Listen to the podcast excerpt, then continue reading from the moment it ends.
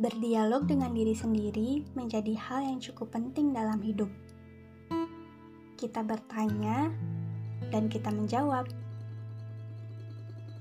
Hal ini bisa jadi salah satu cara kita menemukan solusi untuk menyelesaikan setiap masalah yang menghadang. Berdialog dengan diri sendiri perlu jadi rutinitas.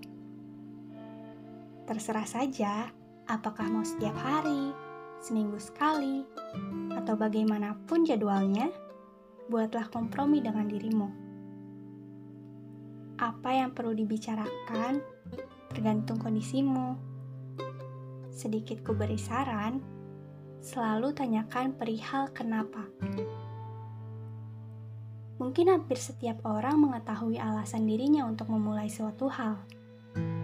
Tapi terkadang kita lupa bahwa kita manusia adalah makhluk yang pelupa. Kita perlu mengingatkan diri kita kembali tentang alasan kita melakukan suatu hal, agar diri ini menjadi semakin kuat menjalaninya, agar diri ini semakin mampu menghadapinya. Berdialog dapat dilakukan melalui berbagai hal, bisa melalui media tulisan, berbicara langsung di depan cermin, ataupun hanya berdialog dalam hati. Jangan buat diri kita menjadi lebih mengerti orang lain daripada mengerti diri kita sendiri.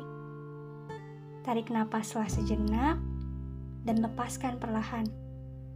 Tenang dan berdialoglah. Semoga beruntung.